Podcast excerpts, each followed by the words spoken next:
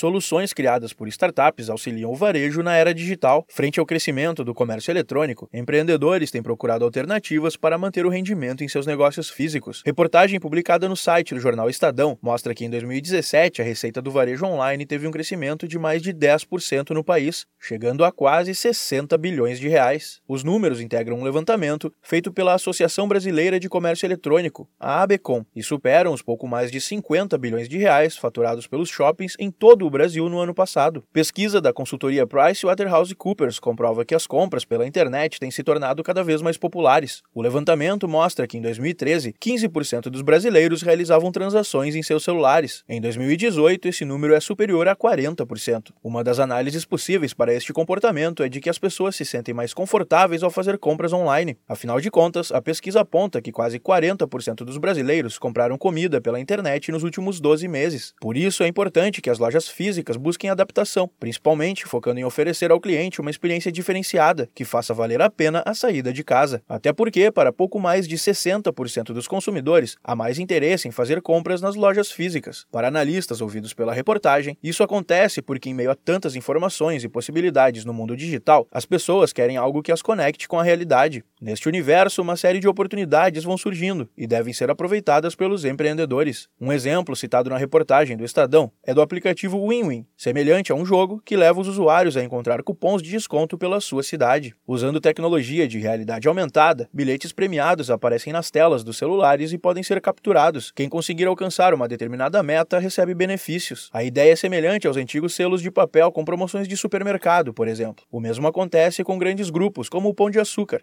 Conforme mostra a reportagem do Estadão, a corporação criou um laboratório para a promoção de palestras, treinamentos e apresentações de startups que podem influenciar seus serviços. Entre as mudanças já implantadas estão o envio da nota fiscal diretamente no celular do cliente, sem a necessidade de impressão. Para investir nesta área, é fundamental observar as movimentações do setor e, além de pensar numa solução para o varejo, a startup precisa focar em como incorporá-la ao negócio. Para saber mais sobre inovação, solicite uma consultoria no escritório do Sebrae São Paulo mais próximo ou entre em contato com a central de atendimento no número 0800 570 0800. Da Padrinho Conteúdo para a agência Sebrae de Notícias, Pedro Pereira.